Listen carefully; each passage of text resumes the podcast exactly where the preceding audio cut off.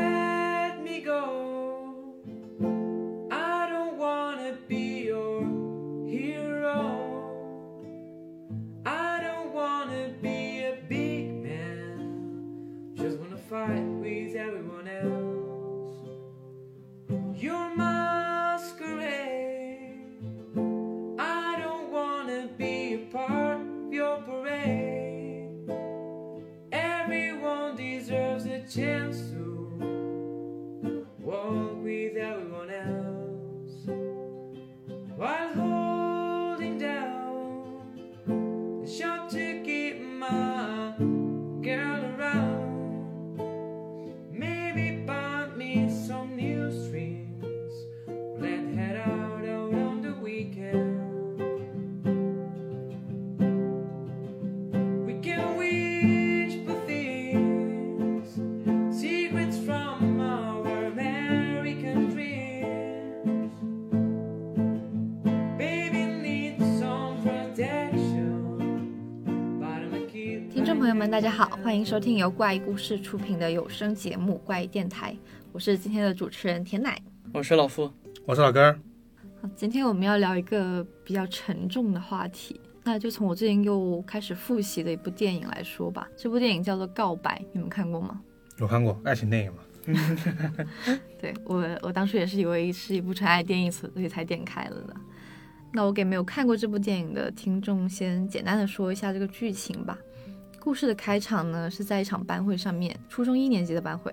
班主任森口优子他在班会上面说了一番话，然后说完之后让同学们都惊呆了。事情是这样的，就是几个月之前呢，森口老师的独生女被发现死在了学校游泳池里面，最后警方认定这是一起意外事故，但是他其实很清楚，真凶就是他自己班上的两个学生。然后森口就在这场班会上面，向受到少年法保护的这两个少年 A 和少年 B 宣告说，这件事情不会就这么了结，我会用超乎想象的方式来对你们进行惩罚。就是在这场班会的最后，嗯，这位班主任他说了一个很震惊的事实，就是他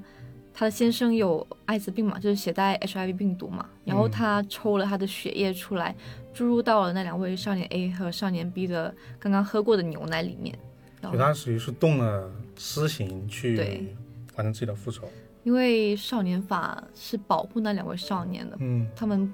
得不到应有的惩罚，所以这位老师才会做这样的行为。你们两个有看过这部电影吧？对吧？嗯嗯，你们有什么感想吗？当时看完的时候，第一感觉可能就是第一直觉啊，就是看完整部电影可能还是爽嘛，就是复仇成功那种那大种感觉，大仇得报，对，因为他其实就是两个少年犯 A 和少年犯 B，嗯他所以你觉得都是真是比较让觉得他就得受到惩罚，然后所以第一感觉肯肯定还是爽，就大家都是觉得啊罪有应得，然后就是那种那种感觉，但是我觉得我看完反而觉得更压抑了。这个其实电影它一步一步的，你越看越难受，你不觉得吗？就是它其实它的视角也不是只是说嗯，他的报复有多么的爽，他还揭示了这两个少年犯他们的家庭是怎么样的。我不知道这算不算是开脱，还是算是解释，就是他们两个的家庭其实也是有问题的嘛。嗯，一个是单亲家庭，嗯他的妈妈完全不管他，他单他单向单箭头的爱着他的妈妈，但是他他的妈妈没有理他。然后另外一个是算是我觉得算是溺爱吧，嗯，嗯，算了，所以说我就说刚刚说第一感觉是爽的，然后看完之后你再再仔细想一想，你就觉得是很纠结的，因为这几个少年犯少年犯 A 和 B 他们都把杀人这件事情看得很草不会 率。对很草率，就感觉是一个玩具一样那种那种感觉，或者说就是他们只是认为这这个是我，然后达到什么目的的某个手段，对它不存在是非观念，或者就说是对少年 A 来说，他就觉得这件事情就相当于完成一个他的科技发明，然后去博得他母亲的一个关认注同，，对，然后这件事情，然后少年 B 是觉得啊，我把这件事情完成之后，我要得到少年 A 的一个嗯，去证明自己的对一证个明自己不同。他和成年人，大家觉得杀人这件事情严重程度完全没有得到一个体现。对，其实就是说，好，我们老师生口柚子，他确实是复仇成功了，但是你想想，他其实最后也是杀了人嘛。讲道理来说，他也是用了某种方法去杀人。嗯，是的，而且我当时看的时候，我当时还觉得这两个人其实还蛮可怜，但是他其实还有个反转是，少年 B 嗯他、他刚开始说的是他不知道啊他对当对时已对经死了，嗯后来对是有一个画面是他他其实是知道，他笑着把那个小孩的尸体抛向了游泳池，嗯，这一幕也是震惊了我，就是他感觉是在说他们本性就是那么恶的，而不是说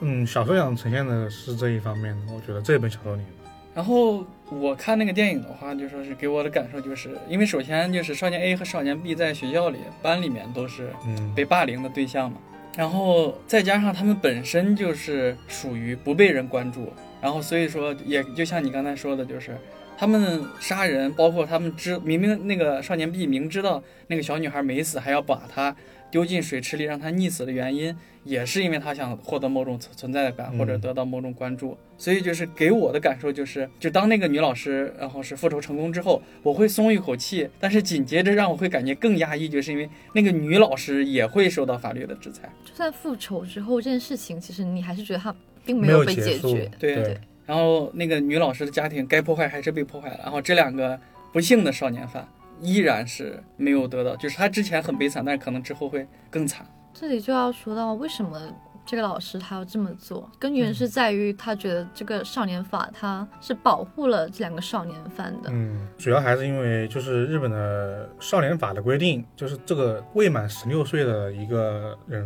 犯法刑事案件，嗯，他进入的是家庭法院裁决，就家庭法院和刑刑法不是两个体系嘛？家庭法院是跟咱们那个少年法庭是不是一个概念？嗯，有点形式上是一样的。然后这里面最主要是什么呢？在这个家庭法院判决的时候，名字不公开，就是我们电影里面他开头会说少年 A、少年 B，我们都不知道到底是谁。其实各国都是这样，对。啊、对。然后我们不还会有姓吗？我们对，我们就嗯我们是会有姓李吗某或者什么孙某是这样。是，他们连什么某都不知道。然后第二个就是说，这个审判不公开，就我们都不知道这场，所有人都不知道这个裁裁判怎么怎么进行的。然后还有一个可能我们最不能理解的就是被害人和被害人的家属不能旁听。老少年法可能你知道你的女儿是被某某某就是少杀年了犯，谋杀了，然后你不知道她长什么样子，你不知道她判判了什么刑，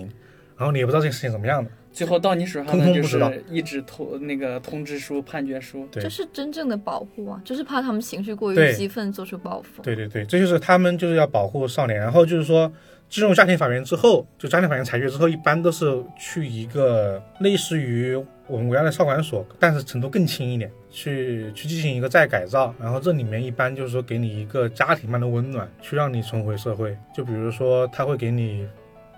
家庭用钱给你配一对父母啊。然后可能还可能给你配姐弟啊，我觉得这很滑稽。对呀、像领养那种。，对，这是老老了少年法的规定，嗯，你们觉得这真的会有用吗？亲生的父母都救不了的小孩，就他可能犯法之后再进去之后，可能会有点不一我样。我感觉他可能有一个意图是觉得你原来的父母不对你关心你，不对够爱你，对对对你的价值观或者说对你的这个社会价值的倾向，然后造成了很坏的引导，他换换一对，然后很正常的过来。他可能是想要以这个环境来进行一个正确的价值观的一个引 导，他重要是氛围吧。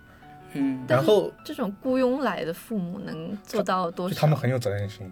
因为我们等一下可能我们后面可能会说到，我们小的会说到这个问题。嗯然后我们刚刚说问题，也就是说，那么日本人可能都经过很多报道都知道这种情况，就知道哎，这两个少年犯进去之后，他们可以就是以这样的形式再出来之后，他们心里就不平衡了，或者像我或者说在普通大众的眼里，他们就是逃脱了法律的制裁。对，然后对这个是牲口他的一个观点嘛，他就觉得是的你们呃谋杀了人之后，你们却得到了这样一个制裁的方式，然后改造吧，你可能还进球出来可能还没什么两样，他也觉得我得用我自己的方式完成一个复仇嘛，嗯，之后，据我所知，老根儿你应该比较清楚一点，嗯好像日本也也有所谓就是明明知道就是少年保护法之后，他进行的一个呃挑衅犯罪或者模仿犯犯罪。嗯，对，其实首先就是我们电影里面那两个少年 A，少年 A 他是知道的，嗯他明确知道我们不会受到一个呃严酷的法律严酷的制裁法律，然后比较严重的事情是日本这样的现实案件还挺多的，嗯，是之前还有一起什么蔷薇，呃，对对对，就那个叫什么，叫酒鬼蔷薇，一个一个杀人犯，然后他就很很厉害了，是九七年的一个连环案件啊，发生是在兵库县神户区。当时那个犯人呢是个十四岁的一个少年，然后他他好像就是杀了两个人，嗯然后啊三个人重伤，都是小学生。然后最牛逼的是，他还发表了犯罪声明，你知道吗？就他说啊，大意就是各位警察啊，你们来你们来阻止我。他关于杀人，他感到非常的非常的爽，他就表达了这样一个观点，而且还放狠话嘛，因为他明确知道自己的年龄。这也就是我们看到了，就说是少年法，然后在日本，然后就是很矛盾的一个地方。嗯，可能它确实适用于大部分青少年，但是对于这些，你是感觉就是反而是它的保护伞或者保护法一样。我们从他的就是我们刚刚想说，电影里面也说到嘛，就他整体还是想保护这些青少年嘛。然后包括那个第二任的老师热血青年，他也想说帮帮他们重新拯救回来。在这套法律下，他们可能注重更多是对这些未成年人的保护。包括我们也是，咱们未成年保护法里面，就是大部分也是立足于防止少年受到各种各样的各侵害，然后但是嗯对于少年犯，就是相对来说它的量刑和它的条款是相比于保护他的是少很多的。其实这一点就导致了，就是怎么说，站在我们的角度，可能大家就第一观看完爽，感觉也是因为大家觉得不应该保护，从情理上来说都是对什么，就大家觉得就是坏人就是坏人嘛，你应该无论你多少岁，嗯，你应该都得到一个应当的一个制裁。他们制定这个法律的原因，他们也通过很多调查就觉得，哎，这些未成年人一不知道死亡为何物，嗯二经常有一些价值观的不平等，就他们会觉得，哎，我获得父母的这个关注嗯比杀死一个人，我觉得更有层次更高，对他们来说，他们觉得更重要。嗯这种种种原因，他们才就是制定了这么一个对这些少少年犯保护比较重的一个法律吧。然后我感觉的话，就是和日本和韩国，包括咱们一直都嗯属于就是东亚文化圈里面，嗯，所以我们在某些方面就是包括小时候避免冲突，但是冲突来了咱也不怕，该还手就还手。啊对对对，大部分教育都是这样的，所以这是是教育你们男孩子才是这样而且我们经常看那些作品里面，就比如都是就是那些影视作品都是什么杀人偿命嘛，是嗯老老老们这么一句话，对欠债还钱，杀人偿命。对，都都被这么一个教导之后，再出现这件事情，我们其实是属于是这种啊，原原来是这样，有点有点认知被破坏的一种感觉。对，我觉得日本那边也是一样的，因为怎么说呢，就是《告白》这本书，它的小说啊，电影之前卖了三百五十万本，那说明大家对于这个问题很有就共鸣，或者就说大家都很共鸣、很关注，就大家都觉得哇，这件事情我们也确实是在他们可能也碰到很多起嘛，然后他们的媒体报道的很厉害，但就是导导致怎么说呢？有这么一波人，就是看到报道的人，就大家觉得啊，就觉得我们应该该什么罪治什么罪，嗯但是还有一波就是在人权方面呢，就是说，呃，少年犯可能还是得应该得得到一个正确的一个教导，然后再入社会。就他们说，你假如少年进了监狱，那一定没得了。你想一想，监狱是什么地方？ 只会更堕落。就是因为大家大家都没有，他们相对成人肯定没有保护自己的方式，然后他们一旦进了监狱，整个人我觉得不会，肯定不会变好，对， 就这是可以是确定的。就是他们觉得这是这两条路的话，就是一个有可能变好，一个肯定变不了好，所以我宁对愿对选择对那个对。，就比如说我们刚刚说的少年 A，就是他们这样的人，初中初一初一，初一才十十三岁，岁，十二三岁，十三岁的人，假如进监狱的话，你都不敢想是什么情况。对监狱里面那么多暴力啊，或者说就是那些成年人会去命令啊他做些什么事儿，绝对会更坏方向去发展先查资料的时候看到，我国嗯八十年代也拍了一部就叫《少年犯》的啊！电影。对对对对对，那个那一个部我有很印苦象。情的催泪剧，然后他们是很嘲讽的事情，就是他们的演员都真的是找了当时少管所的那种少年犯来扮演的嘛，嗯，然后拍完之后就哇，大家都好感动啊，哭啊，然后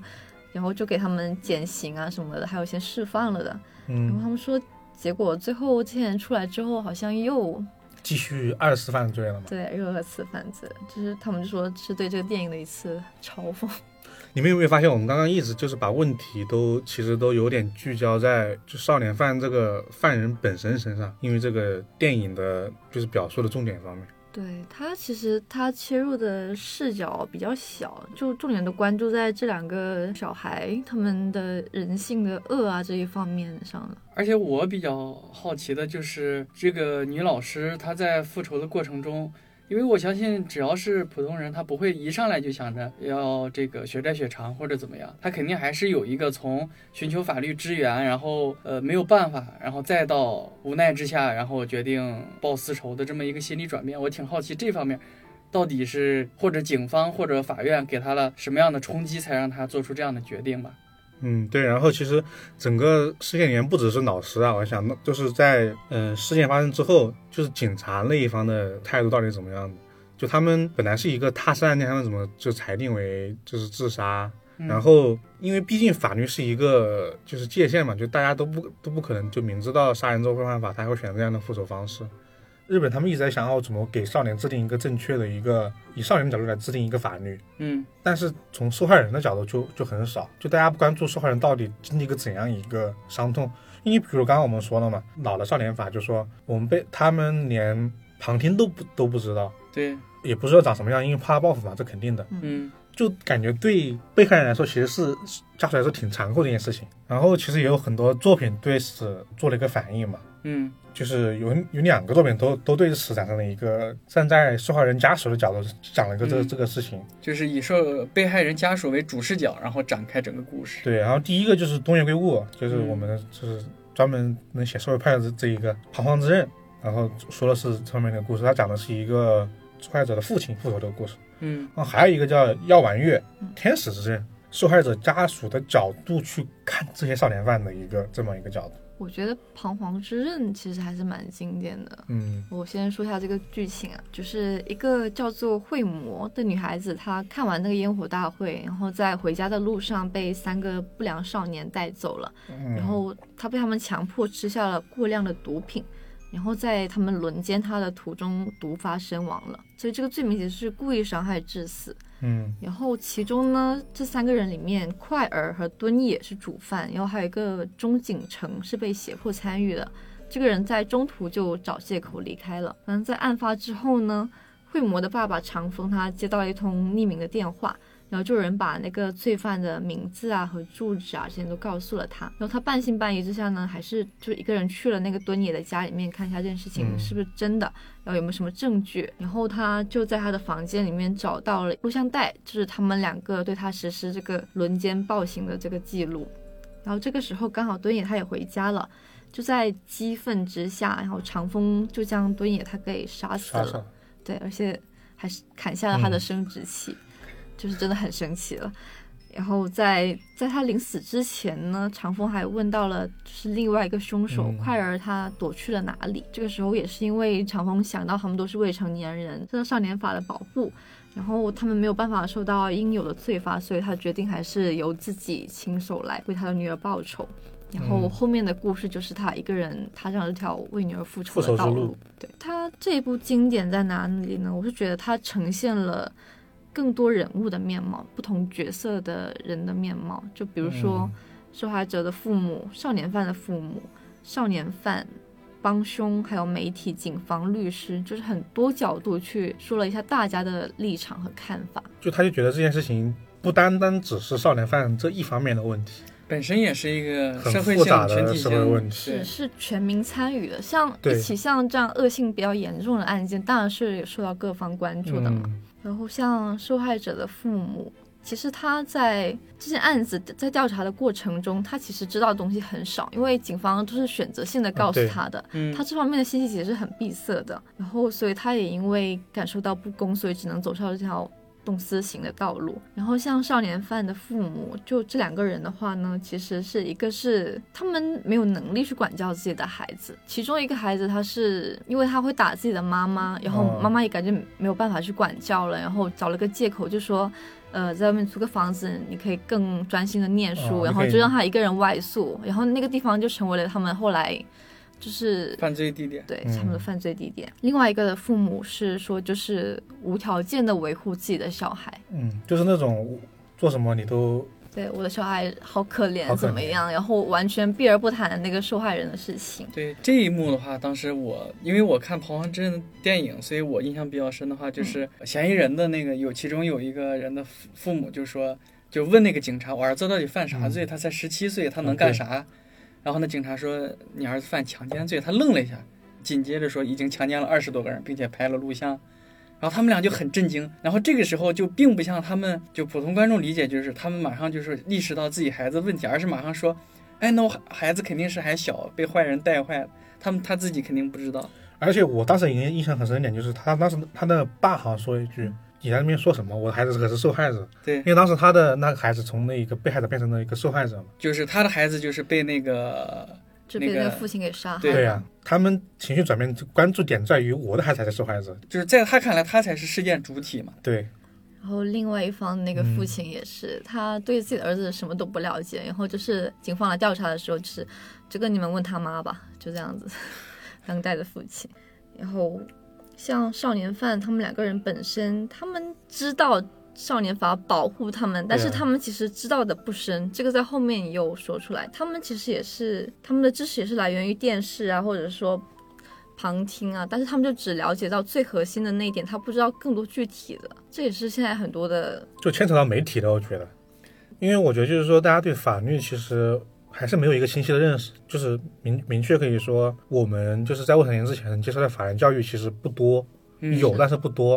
然后大家也不知道到底会有什么的一个，就比如说未成年保护法到底保护我们什么啊？对我现在呀、都不太清楚到底保护我什么。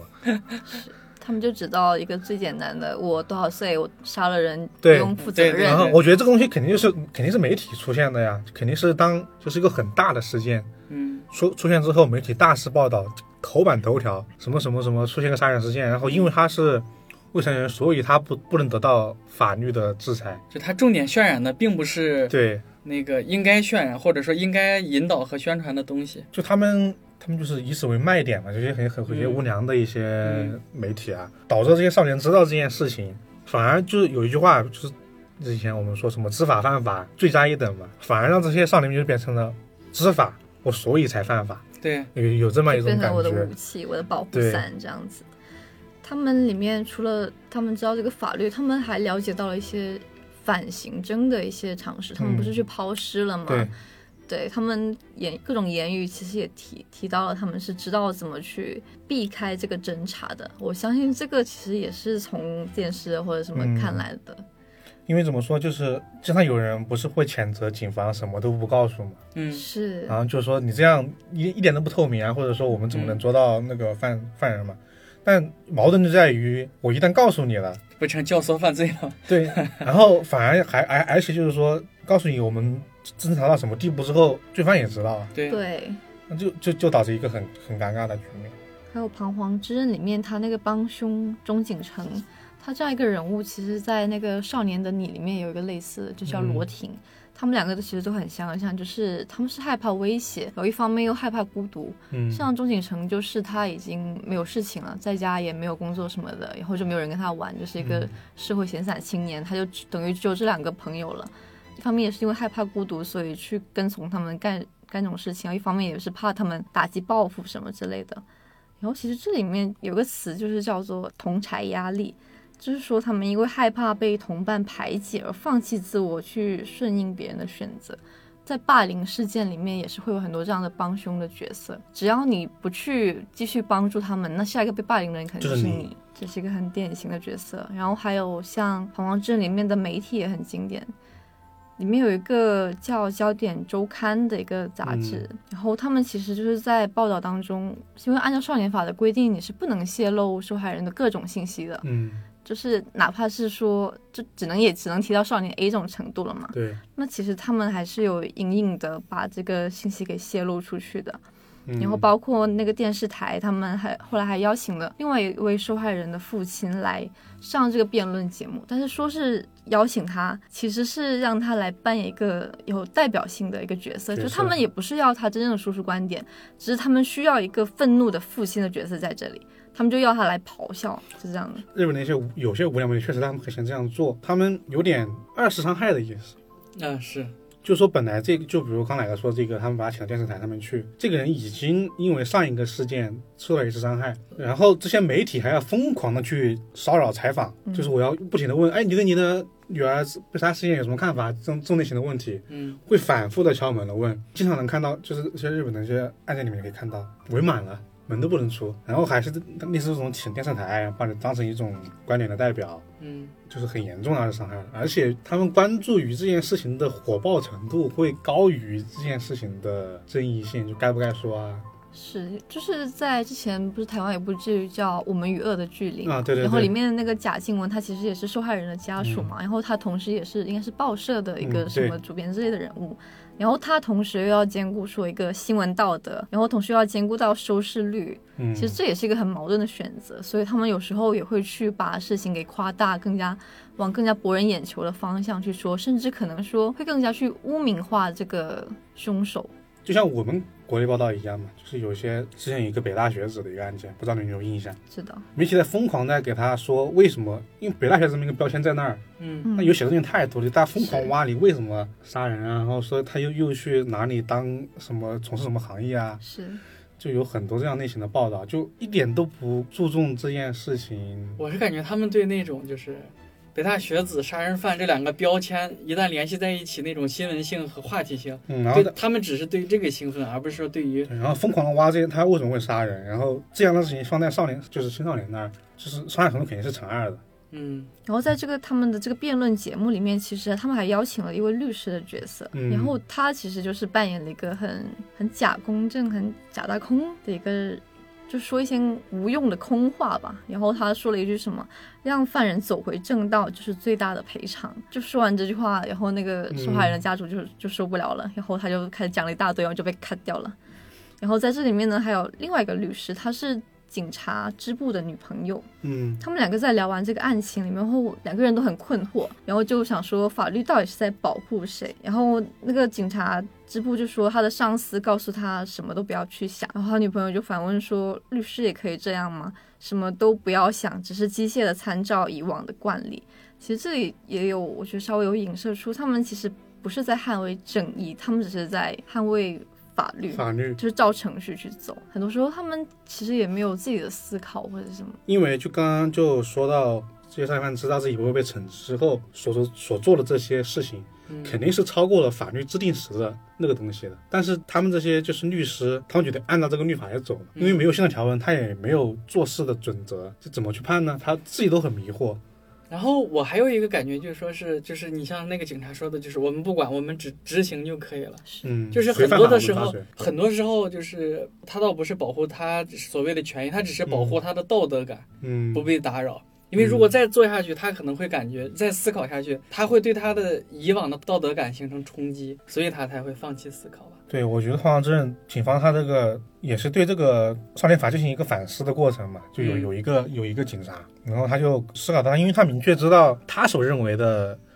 正义嗯，就是应该大家应该会得到法律的制裁，但是法律呢，就是保护了这一方向的人，嗯他也会反思我到底保护的是法律，我到底保护还是正义，然后也是他自己的一个一个反思的过程。因为这个故事本身就是刚开始是少年犯，他们目的是逮捕这两个少年犯，嗯，后来慢慢就是因为就是那个被害者的啊父父亲出现了，然后就是实施了他的私刑，或者说是进行了他自己的审判之后，然后警方不得已，然后将逮捕的对象从少年犯追加到他父亲，并且把他作为主要的这个逮捕对象。就反映了，就说少年犯这个问题确实不是单方面的一个。原因造就成能解的，决。然后它里面还很复杂，有时候你会找不到一个好的解法。就比如说我们刚刚说到那个少年犯的家属，他对他孩子的一个态度。嗯就假如说我们，假如说他们一刀切，把少年法刑罚定得很严的时候，那这方面人就很就会很惨了，他们对就会把他表达自己的想法。就我的孩子不应当因为他们认知的错就直接判一个和成成年人同等刑罚的一个对刑。而且刚才也说到了，就是因为青少年就是他本身的心智不成不成熟，或者某方面常识的缺失，然后导致他们有可能存在过失伤人或者说是过失杀人的情况出现。如果因为这个依然提高到很高的那个判决标准，估计也会导致很多施害者的家属然后提出抗议。其实刚刚我们说的可以看出，少年法无论偏袒哪一方，它都是出现问题。就说东野圭吾他可能也是通过这个小说来表现少年犯这个事件中各个层面的人、各个角度的人所想所想的这些事情吧，嗯让这个事情看起来可能会更加的复杂，也要更也要更多的去思考。因为我们作为普通人，或者说是作为观众，然后看到的是永远是这个案件少年犯，然后行凶的那一刻到整个这个审判出结果，或者说是他们故事的结果。但是作为真实案例或者新闻中的少年犯，他们的未来还有还有很长，所以说所以说，就他们可能就说，少年犯出来社会之后，他其实还是以一个正常社会人的角度去接触，他有可能再次犯法，这种也可能是存在的。是啊，就像我刚刚举的那个例子，就是那部八零年代的电影《少年犯》，它里面其实不就是有很多真实的这种犯罪的少年犯，然后接受完改造之后出去又再次走上了犯罪的道路嘛？嗯，像少年法，它本身也是保护这些少年犯，它会对他们之前的犯罪经历做一个隐藏。那我们也很其实很难得知说他们到底之后到底怎么样，再教育到底有没有效果。就是我刚刚说的另外一本小说嘛，就是说《天使之刃》，它其实就描绘了这样的一个问题，嗯就是我们的男主他刚刚一他的妻子刚刚生下一个孩子，才四个月大，嗯然后被三个少年犯闯空门给杀了。根据他们的老少年法的规定嘛，然后这几个人的生活男主完全不知道，嗯他们应该也是送送过我们刚刚说那个家庭教养所。男主呢被媒体采访啊，媒体就问他你们对这个伤害有什么有什么看法？男主就当时很生气嘛，就说了我要把这个男这个人给杀了。嗯然后过了一段时间之后，我们刚刚说的少年犯的其中一个少年 A 被人给杀了，嗯，那个男主瞬就是马上就成为了一个嫌疑人，嫌疑人的对象。然后在这个过程中，就是男主他自己也很奇怪嘛，就是我都不知道这个少年 A 是是谁谁，长什么样，叫什么名字。然后我现在还被冠了一个我杀了他的一个这样罪名。他开始了自己的一个调查，想说少年 A 他到底在哪儿受了一个什么样的教育。然后他就去了我们刚刚说教养院，嗯然后查到就是说他们给安配了一个父母，然后受了一个很好的一个教育嘛。他第一时间也不理解，他觉得为什么杀了我老婆的人过这么好。然后就说到等到他们的一个替养父母的出现，给他讲他们过了一个什么样的生活的时候，他有所触动。他就是说这个少年 A 之前也是一直不听话，也不服管教。然后直到他们教养院送来了一个呃三到四岁的小孩，嗯女孩。然后当时这少年 A 就直接就哭了，因为他当时第一时间想到了自己所杀了那个人的也有一个是很小的小孩，他当时是知道的，就他产生了一种共情，然后他就这边很好的一个改造自己吧。然后出来之后也是去工厂打工，然后过一个过一个正常的生活。然后他甚至想把他们为什么犯罪的一个原因告诉警察，嗯，就想说改过自新嘛，就是因为这个事儿他被被人给杀了。呃，他行凶的原因是有人指使的，所以指使对那个人把他杀害了。对，然后他其实是想改过自新的，就是他他以少年 A 这个视角来告诉了读者，然后他们在这个里面确实能得到一个好的就是改造的。然后这个就涉及到小说的后半程了，可能有点剧透，就大家谨慎听啊。就是说我我们这一个男主的老婆，她也是一个少年犯，嗯，但是在男男主的对于他妻子的回忆啊，各种技术里面，他老婆是一个非常好的人，就对社会很有爱心，然后把自己的五百万日元的存款都给了另外一个受到伤害家庭的一个父母，嗯然后以历史成为护士去拯救别人的生命，然后这样一个人，他也是少年犯，这也就是说，这个小说，然后讨论的话题，然后就是从刚刚开始的报复不报复，现在对然后改成了就说是给不给他们这个拯救的机会。因为其实我们就是天神镇的那个小说的主角，嗯，我觉得他前半程的心理其实和彷徨真的主角是一样的，因为他其实也是在一个一个拜访着每个少少年犯的家庭，我刚刚说少年犯不是有三个人嘛，嗯，是，也也是有一个带头的，一两个个被威胁的，然后一个从犯，对，一个从犯。然后这三个里面，我们只有其实只有少年 A 是改过自新的，其余两其余两个也也是我行我素。也也有点问题的。嗯但是呢，你假如就是说一刀切全部刑刑罚判掉吧，那个该改的人他可能又丧失这个机会了。他在描述这么一种矛盾，然后这个矛盾我觉能能得理解。我们现实生活中可能也能能感到很多吧，因为我们刚刚说像比如说《彷徨之刃》，它更多的是在少年犯以外的各个群体的角度来说这件事情。是，但是说少年犯的这些事件啊，比如说日本这些电影啊、小说以及真实事件的报道，确实让他们得了一个改进。嗯就是大家其实有个共识，这商业法得改，改改肯定是得改了，因为我们已经出现了很多大家知道这个法律保护而犯罪这些情况的出现。嗯其实就算改进之后嘛，我还有个问题，我觉得虽然这这几个小队员也说了，就是我们刚刚说的那个告白，他们不是读初一嘛，嗯那其实十四岁都没有满，但其实十四岁没满呢，就算已经严格过了少年法，依然是不能以刑事责任去判定的。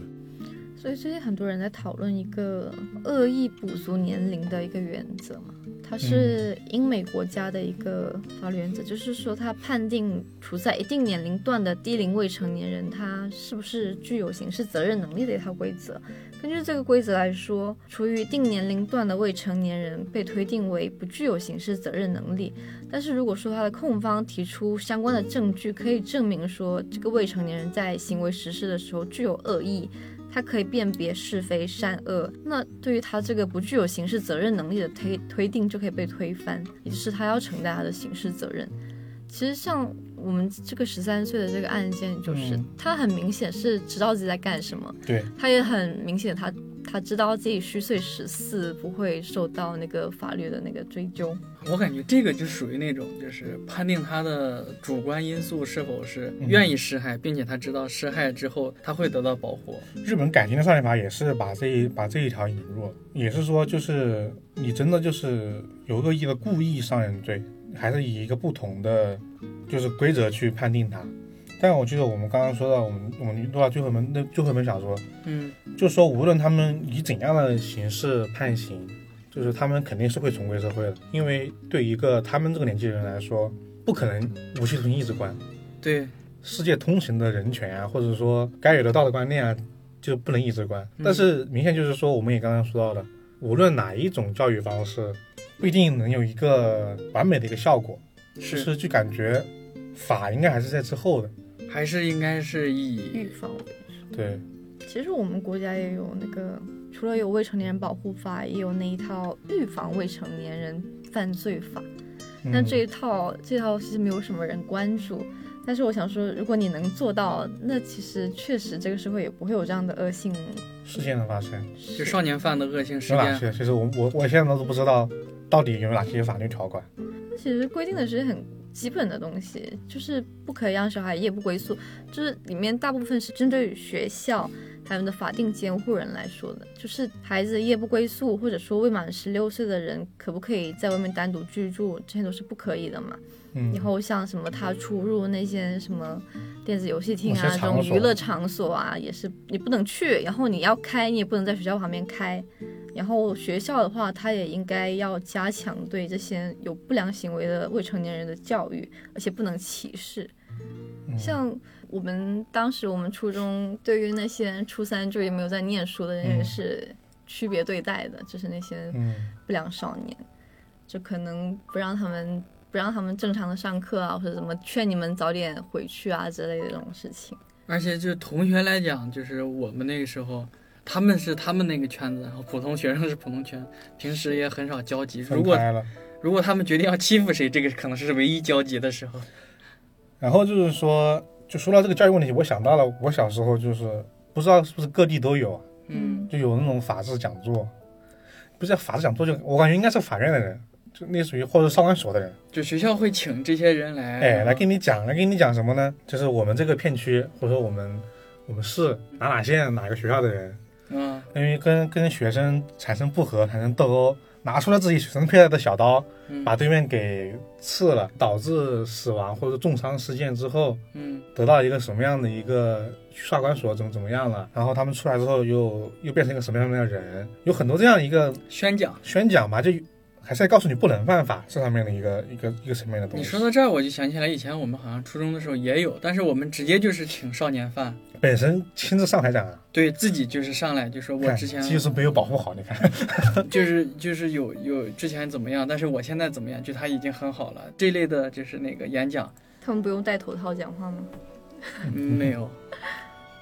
我当时应该还是还是受了一点点的，就觉得这个事情不能碰的这样意识，应该是我还是有一点点，就因为是会这告诉你能到什么度，然后就是导致怎么说，有一种你不能犯法，但是呢，你真到那个程度，你犯法呢，他好像也不能给出你一个明确的界限在哪，他只能告诉你不能犯法。对所有的家长应该都会跟孩子说不要违法乱纪，其实这个是基本的嘛，但是想想我们就是，比如说我们刚刚我刚刚说的那一个是那一个我们宣讲那个人，他和同学们就因因故吵起来了之后，嗯，一时间就是血气上涌，拿出一把刀嗯就上了这种情况，这种教育就就很少。家长们肯定不会说，我们没观察到这种程度。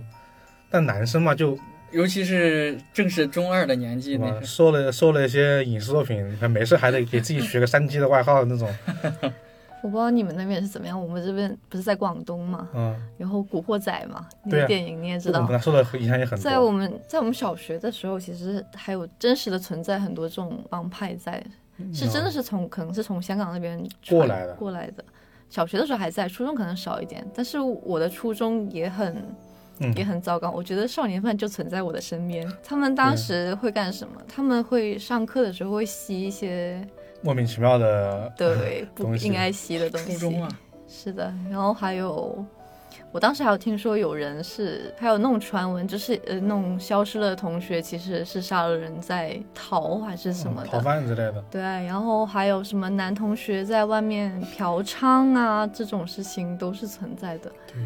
但是我比较感叹的一点是什么呢？就是毕业这么久了，他们其实我觉得他们过得都挺好的，他们正常融入社会了呀。而且他们应该道德观念其实也性能有改正，我觉得。但我觉得更确切的是，他们其实就是现在他们再去回想，我觉得他们也不会觉得他们当时做错了什么。但是如果是我的话，我会感觉很羞耻。啊会羞耻，我觉得这个应该他们应该会觉得羞耻吧，就觉得当时自己很傻逼这种事情应该，其实就是最近《少年的你》上映了，很多人就开始讨论这一类的事情。嗯他们的观，很多人的观点是，他们就从来不觉得自己做错，他们看这部电影的时候也不会觉得有怎么样。呃，也就是因为我们，我就我们刚刚说那个，就是普法，就大家对东西没有界限感，当时的肯定是觉得没到欺凌这个地步的，而且当时都没有这个词的概念，我嗯我能这个我能明确的回想到，嗯，在这个年纪下应该没有接受任何的作品，以及家长告诉我们，或者说法院说这样是不对的，会变成一种从玩闹升级到介于打架和玩闹中间的那种。对对对，但是在另外一方面就觉得这就是这就是霸凌了。对，其实，在欧美那边，像这种类型的学生，他们是 popular kid、cool kid，就是他们是被视为很酷的学生。嗯对啊，你像孩子美国电影里面好多被欺负的人啊，《怪奇物语》那四个小孩也是被欺负的呀。其实我就觉得，其实小孩子的世界，他有一套自己的规则，嗯，就是像我们小时候不是说，如果说我打了你，你去告老师，你去告家长，那大家对其实会排挤你。对对就对这是一套未成年人世界的规则，然后就导致很多这样的恶性事件发生之后，他们也不敢跟老师说，不敢跟家长说，嗯然后最后会导致更深的悲剧嘛。我们那边的话，就是像奶哥他们那种，就是有毒毒品相关的，我们那边可能会少，但是我们那边比较多的就是高年级同学，或者说是已经刚毕业的那些，就是社会闲散人员，然后向低年级的同学要钱那种，这种这对种还挺多就的。劫道的那种。对，这是一个，这其实就是说少年犯他的诞生，我觉得跟他所处的环境有很大的因素在。其实少年犯这个问题就，他的有时候他的成因其实更在于解决嘛，嗯，因为不像就我们今天说的这些案件，全是这是已经是最最高的。因为这些文学作品的话，它本身肯定也是想，就是说是以最激烈的矛盾冲对对突对来，我们今天说的全是杀人啊，对对是冲突最激烈的。然后像我们像刚刚哪个说那些他们学校那些那些人啊，嗯，他们从某种意义来说也是属于少年犯、少年犯，但是他们犯的种类不同，盗窃啊，或者说吸毒，吸毒啊，这一些我不知道他们当时有没有受到就是相应的惩治啊。就是砸这些人，这些人和就社会上的人同等量刑，和成年人同等量刑。就是想一想，他们可能就算成年人也可能也就判个几年。嗯，是你想一个十四岁之后的人判个几年出来，还是一个需要教育的年龄，就你就觉得啊，那其实单纯的用刑罚去判，可能就是说也不能解决所有的问题。可能也有他过激的，或者说是对，稍微偏重的地方。但我们以我们今天的主体来说，就是说那些故意杀人，或者说他们本身已经有明显的恶意去伤害他人，伤害他人，那我们现在的法律可能是有点不合时宜的。或者说有点儿稍微偏向于保护对，这可能些少年犯。没有跟进，我们相当于是有前车之鉴嘛。像日本，他们在这么多作品或者说真实案件的推述之下，他们对他们的少年法进行了改进，让嗯这些、就是这些杀人罪的或者说更高罪行的这些带有恶意的年少年得到一个正确的处置的话，我们。其实，在现在这个时间段，也有越来越多的未成年人的就是犯罪出现在我们的视野里面嘛。是其实也应该就是做一个法律的跟进。因为这块儿的话，就是我想稍微补充一下，就是之所以少年犯的法律量刑相对较轻，嗯，也是有一个观点，就是说是。呃如果过重的这个量刑可能会导致犯罪率的上升，这个也是有根据的，就是在嗯呃，美国六十七十年代，然后当时有一个严肃改革，然后导致当时可以说是美国当时实行的是一个严刑峻法。嗯然后如果举个例子的话，就说假如强奸犯不是判刑，嗯直接就是判枪毙或者是判无期的话，嗯，那反正枪毙和无期都是死刑犯的呃量刑标准，量刑标准。那我在实施犯罪的时候，我实施完直接把人杀死，和我实施完就是强奸，它本身是没有区别的，所以导致很多罪犯的过激报复，这也是从社会因素考虑导致就是我们法律不能量刑过重的原因吧。就大家出于私情，就可能说还是得能怎么高怎么高嘛。嗯但其实从法律角度来说，它还是一个挺完善考虑各方面的一个因素。嗯因为我们刚刚举了很多呃小说里面的电影里面的例子，也也在说，你假如说有从一个极端方向去量刑，它带来的后果可能会更严重。，对，但是我们现在的肯定就是说，现有的肯定是没有跟上现在社会变量的那种形式的。对，就他肯定有他的顾虑，可能就说是并没有考虑到，就是现在就是少年犯越来越多的一个情况。因为其实我们现在随意点开一个类似的关于这类型事件的评论里面，新闻就评论大家都能知道里面都说了什么话。就保护还是要保护的，只是说我们这个对于年龄的界定其实是比较争议比较大的，嗯因为现在小孩不是说一定要到十六岁、十八岁才懂那么多事他情，很早熟，因为现在网络世界这些小孩们，对信息成本就是太低了，他很容易获取到这些信息。对，而且你你刚刚刚刚说到那个，他不满十四岁，他能爆出这些观点来，然后他知道怎么去，他不是还跟踪别人吗？嗯，就感觉我们那个年纪呃没没这么多事儿，咱们咱们单纯的多， 还在还在还在看还在看少年漫呢，还在天天热血呢。嗯因为我就上一次那个，就是我们我们刚刚说那个十三岁那个那个人的少年犯的事之后，不是有很多人进行报道，就有一个人说，就是说这十几年呢，就是这个案件越来越多了，就随着少网你络说的少年犯对的案件，因为我们刚刚说到八十年代，他有出过一个纪录片嘛，因为那个时候其实国家就是治理这个事情治理得很严的时候，嗯我觉得我们我刚刚说的那些讲座也是那个时代流传下来的一些行动方式，然后那个时候下降了，然后到了可能到现在现在这个时代，它因为一些新的元素，它又又增多了，然后但是我们的法律还在上一个时代之上，嗯而且本来就是说法律制定的时间又很长嘛，就一个法不是说我们今天这边说两句，第二天就能提上日程开始改， 对，这本身也是一个嗯。集思广益和慢慢调整的过程。就现在，无论是我们我们这些看事件的人，还是说国家治理法院，其实大家有个共识都有，嗯，就得改。这些得了重刑的人，还是得按照正常的刑罚去判他。或者说是出台一个适应于这个方案的对一些判刑，附属规则去去去解决它。但这这个其实大家都没什么争议。嗯，但是有我们刚刚后面我们说了一些话题啊，就是少年犯的改造上面来说，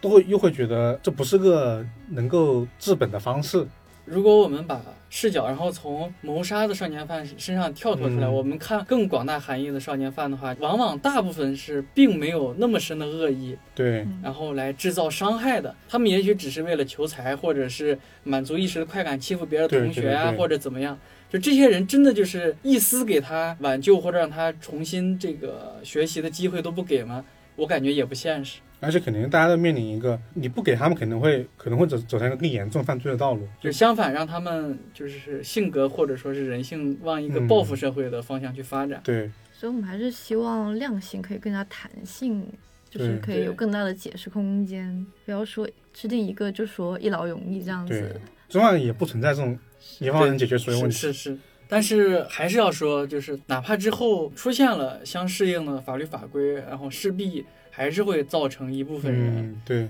误解也罢，或者说是这个不认同也罢，这个是没有办法，就无论什么时代，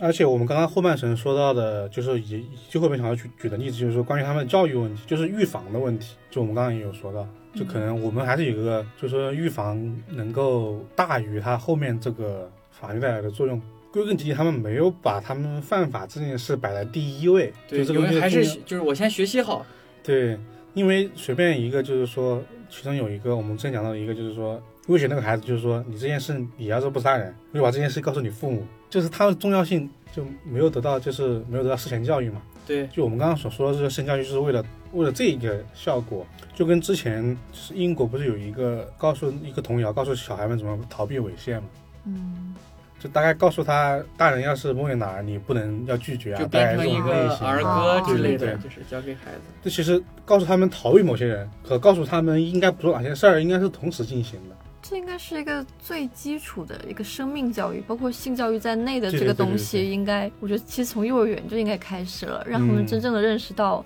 死亡是什么，这个事情的严重性有多大，还有我怎么保护自己，还有我可不可以去伤害别人，包括这些。嗯，对，法律的改进是在逐步往前走，然后这地方我们很缺失。因为奶哥刚刚说了一句话，让我突然想起了，就这一次事件还是还是前一个一个一个一个母亲的一个发言，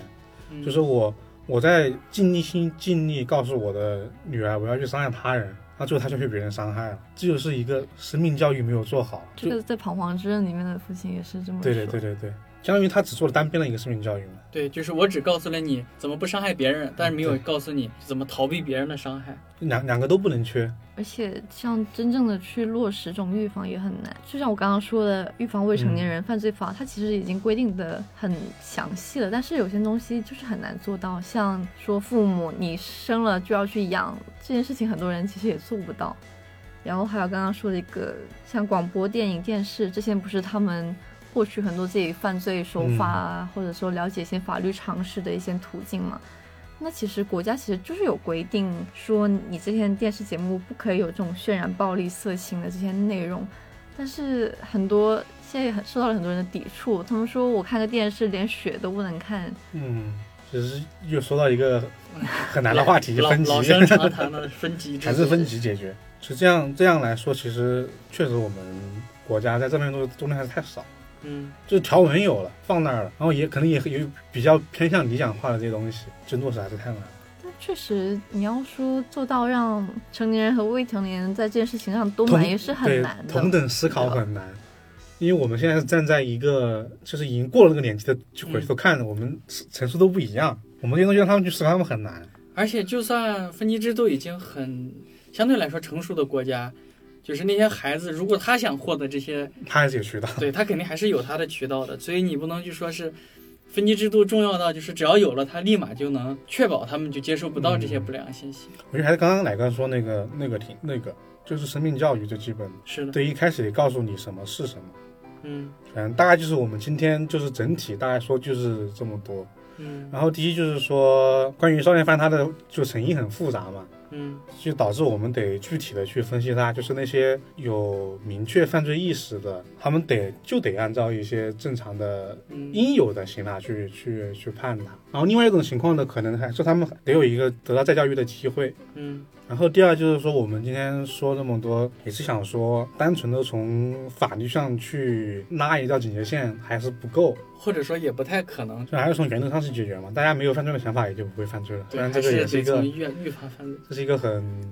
久远的一个过程。嗯然后我们最后想说，就是说关于我们今天说的少年犯的一个问题，就是我们我们现在国家也做了相应的改进，改进是在现在就是说，在中国人大网就公布了一个未成年人保护法的一个修订草案。嗯以及预防未成年人犯罪法的一个修订草案。然后它是一个面向社会各界都能大家可以发挥自己的意见。它这个时间截止在十一月二十九号之前，就我们这期节目播出之前，它应该还没有截止。大家能我们打个广告，啊请大家去对畅所欲言。请大家去畅所欲言，就是经过大家的思考之后，给出一个可能对大家都有益的一个意见吧。嗯，大家从不同的角度去思考这件事情，能得到一个好的解决。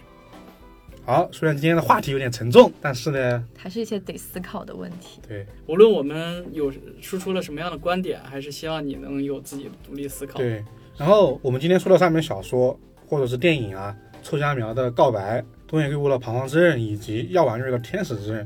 也是希望大家能去读一读，能能够对小说情节里面能让你有一个更深的一个体会吧。然后这期节目就到这儿啦，我是田奈，我是老傅。我是老根儿，拜拜。拜